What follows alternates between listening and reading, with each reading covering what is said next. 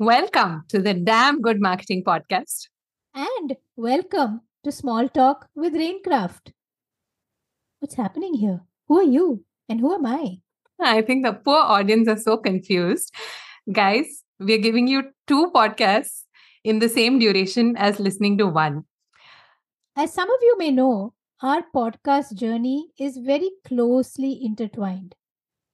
Hasita runs the Damn Good Marketing Podcast, where I am the co host. And Subha runs Small Talk with RainKraft. And she's been doing it for about four years now, where I am the co host. So today we thought, I mean, why does only Shonda Rhimes get to do this? We'll do a crossover. And therefore, Grey's Anatomy and season 19 have influenced us to do this crossover. Yes, ding, ding, it does ding, feel like a big deal in our heads. So, Merry Christmas and Happy New Year to all of y'all. This is our little gift. Thank you for listening. Thank you for being on this ride with us. Hasita, I got your very gentle reminder that you're going on a Christmas break. So, I'm sure you have a lot of things planned. What are you up to? Uh, to be honest, I think this time, Subha, it's not travel plans. It's not, you know, exciting plans in that sense. But I am excited because most of my plans involve uh, binge watching content on several OTT platforms. And before you ask, yes, I am a bit of a binge watcher, uh, mm-hmm. especially when celebrities who we've kind of placed on a pedestal all this time are coming down to earth in some ways and telling their story and they're promising hey this is my true story. I think uh, to me that sounds a lot more exciting than uh, any trip that i can take. Oh that's saying a lot. But it's true there's like a explosion of storytelling right? There's an explosion of uh, a lot of people kind of finding their voice uh, and thinking about telling their version of the truth. I mean, some choose to call it the truth, but it's still their version of the truth. Uh, and yeah. I think it's important. It's um, to give us as an audience, as someone who's you know maybe supported them, been their fan, give us a a more genuine and honest glimpse of their lives. I, I get it. It's still like you know, it's still an airbrushed glimpse, but like you know at least you're hearing it from the horse's mouth so to speak. Like we've had so many instances. I mean harry and meghan on netflix is apparently the most watched docu-series on netflix in its first week. And i can totally see why. I mean uh, truth bombs are being dropped left right and center. It's only that they haven't taken names otherwise everything is out in the open. Uh, and which I, I mean i have so many thoughts on harry and meghan but also uh, you know um, but also Malaika Arora has her own show. And I never thought I would, you know, quite enjoy maybe watching her true story. Like I'm barely 20 minutes in, and I get the sense that there's something there that's worth paying attention to. Yeah. I think we all see initially just what um, their work you know their body of work shows us. So we see her as uh, an item number dancer and we see her on top of the train in Chaiyya Chaiyya and that's that's pretty much all that she is. But uh, to get there to get to the point where you get opportunities like that or what really do they make of opportunities like that and how does life go on after it? And maybe the yeah. next such train ride comes after a long time. So how are they managing it? All of that is I don't know. Like sometimes are we like peeping through the window? It feels a little. Uh, yeah. What am I up to?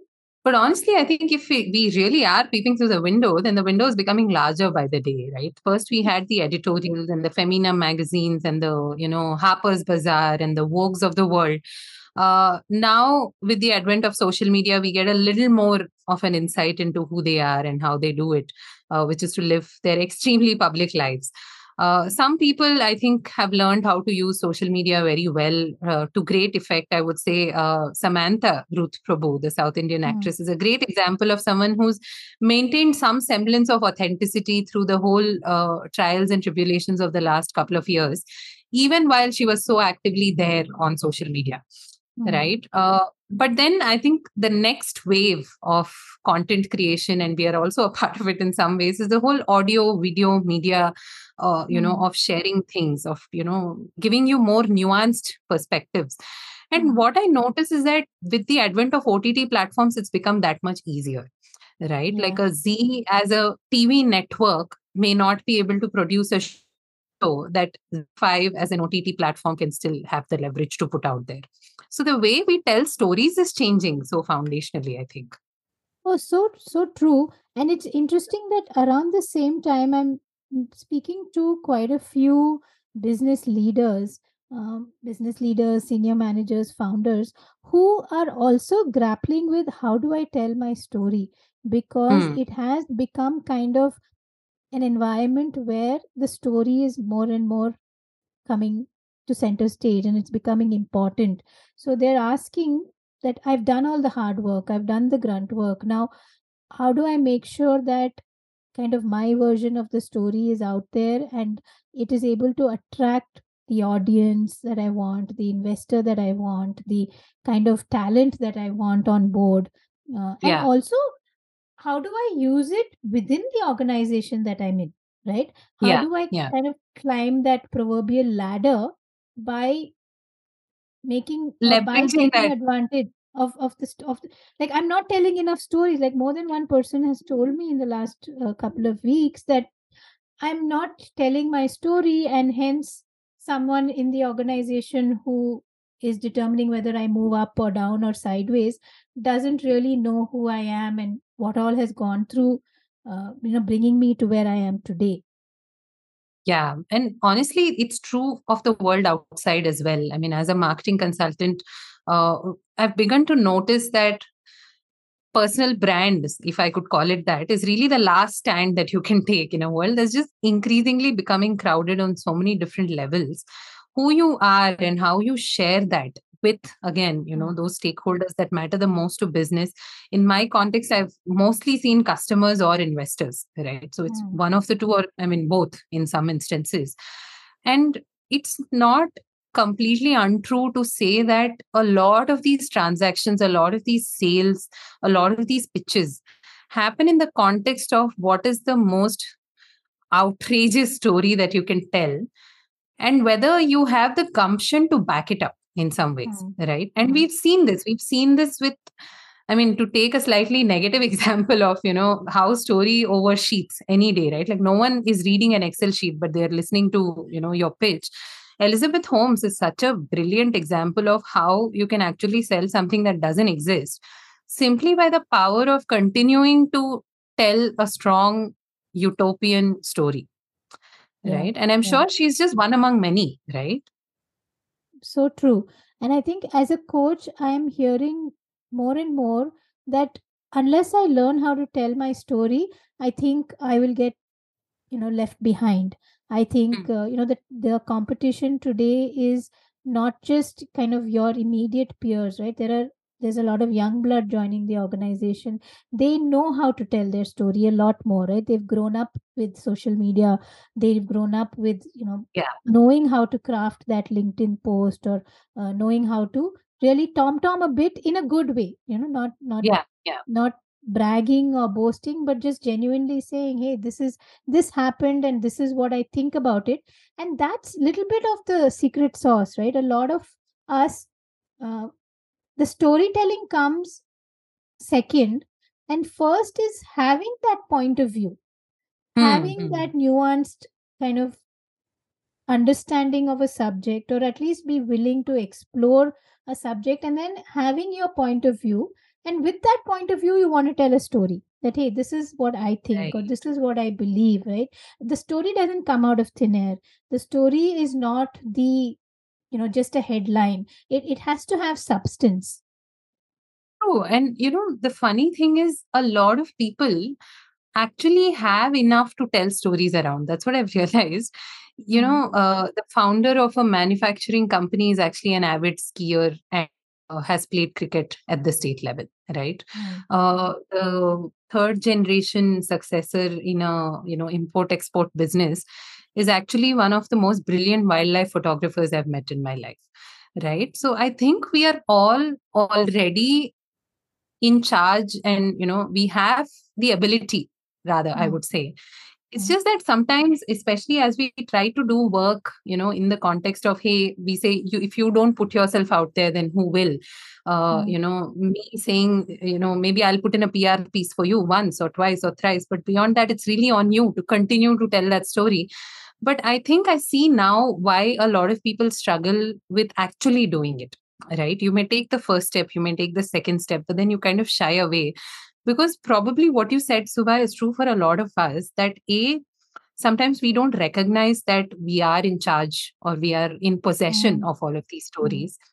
And b then comes the next question how do i tell it right? Yeah. i've never done it before. I've never kind of put myself out there. I've just been the quiet person in the room going about my things. Things get done. Things get done better than they were supposed to.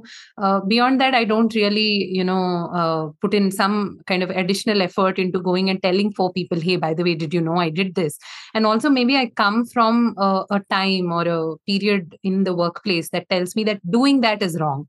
Right? Like do you want to be seen as somebody who's you know uh, trying to get a promotion actively right Mm. uh, i know there are less pleasant ways of saying that and i'm trying not to say that on the podcast but essentially we've all been accused of you know advertising ourselves if i could call it that yeah. so how do we break some of these mental patterns or i don't know maybe break is a very strong word but how do we get over some of these limitations that we've imposed on ourselves and uh, where do we find in ourselves the ability to tell that story really Mm. I think first is just to remind yourself because if you are at a stage where you're thinking about how do I tell my story, then my sense is you've already done or are continuously doing the groundwork, right?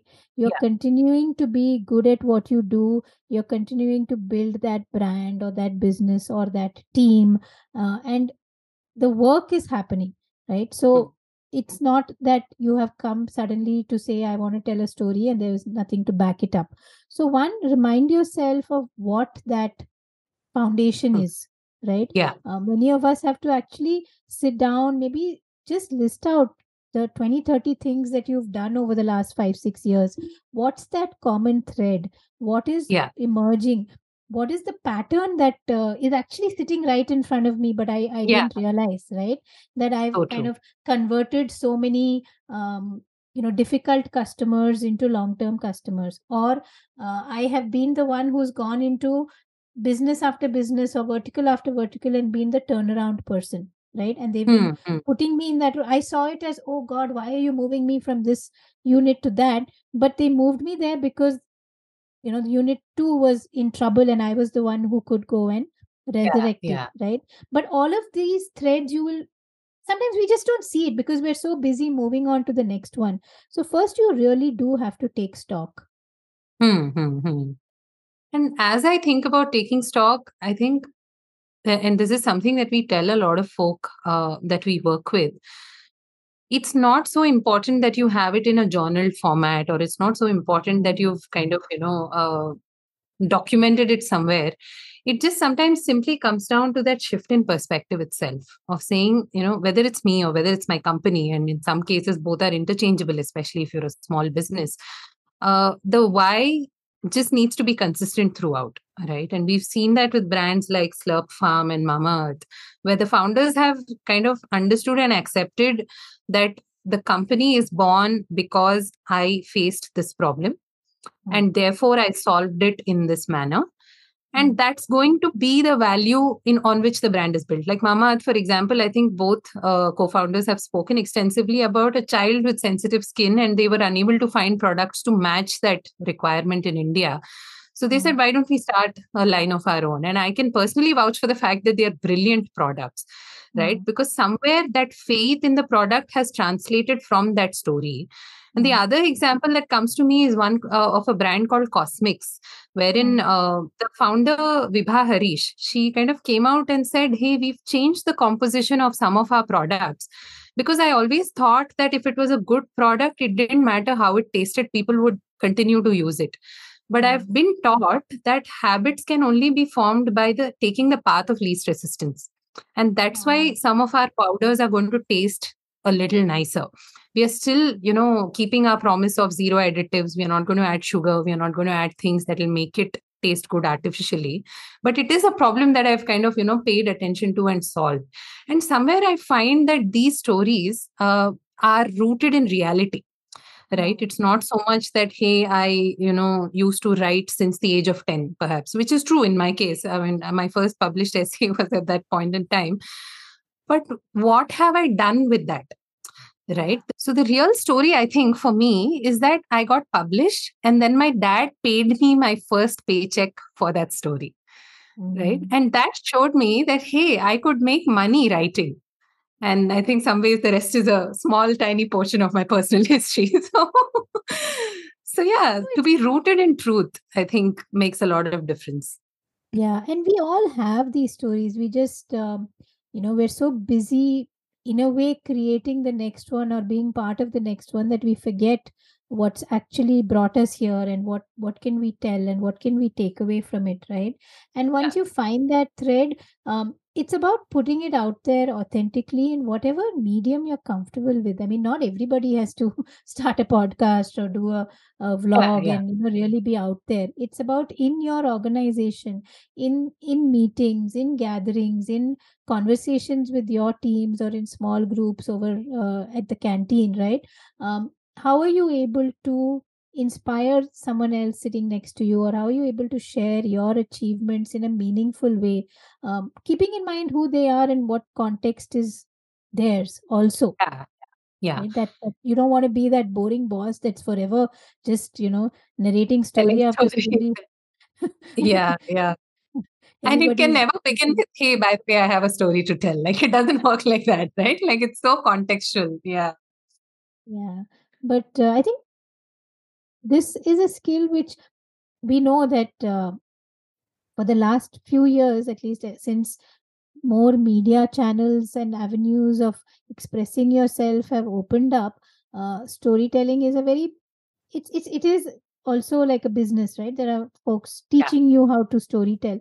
And uh, you know don't shy away from it. Storytelling is one. It's not just about um, speaking well or uh, you know having all these exciting incidents in your life like in an organization context looking at a lot of the data and really being able to say okay what is emerging from this?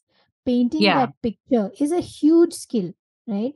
Yeah. Um, you know last week i was in a conversation with um, an executive and her manager and the feedback that she got was that you know at some point the data is just getting dumped on me mm. for hmm. me to make do you know what i want with it but the expectation is that you're able to paint the picture that you want me to see what are you convinced yeah. about in this data what is it screaming out to you and hence you want me to see it right and those yeah. are very very important skills in the workplace today one not just to stand out but also to get things done to influence people to make them believe in what you are saying and how you believe what you think the next step or next course of action for the business needs to be True. And I think also in the marketing context, sometimes the whole skill of storytelling has been hyped up to such an extent that we've mm-hmm. begun to feel like it's the domain of the few. Like only some people can go out there and tell a good story, and the rest of us are just doomed to absolute nothing mm-hmm. less. Sometimes it all exists on a spectrum, right? And because we've made it up to be this huge thing which needs a coach and a guru and a this mm-hmm. and a that, we mm-hmm. forget that we are all products of stories. The earliest human beings bonded around a campfire by telling each other stories. Uh, a lot of the texts that we've read and grown up on are stories you know the authors that we admire they've all started somewhere telling a story. In fact uh, about harry potter there's an extremely well known example.